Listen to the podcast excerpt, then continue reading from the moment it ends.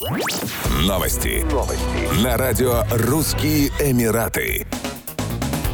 Авиакомпания Emirates, принадлежащая правительству Дубая, продолжит выполнять рейсы в Россию, сообщил президент авиакомпании Тим Кларк на Всемирном правительственном форуме в Дубае. «Пока нам не запретят работать в России, мы будем продолжать это делать», — заявил он. Ранее авиакомпании Fly Dubai и S7 приостановили отправление рейсов в ряд городов России, а также в города Украины и Белоруссии в связи с закрытием над этими регионами воздушного пространства. По словам Тима Кларка, в настоящее время Emirates перевозит гуманитарные грузы сотрудников НПО и дипломатов в Россию и из России. Многие развивающиеся страны не наложили санкции на Россию, поэтому все, что мы делаем, это помогаем. Тим Кларк сказал, что авиакомпания сможет справиться с текущими высокими ценами на нефть, которые из-за текущего конфликта между Россией и Украиной твердо держатся выше 100 долларов за баррель.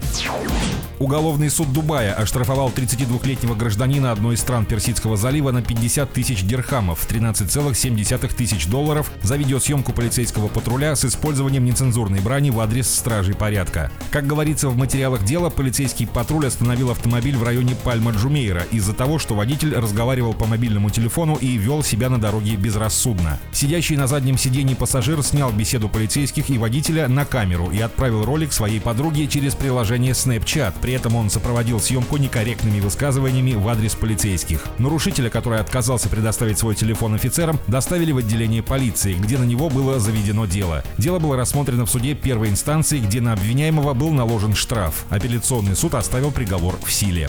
Еще больше новостей читайте на сайте RussianEmirates.com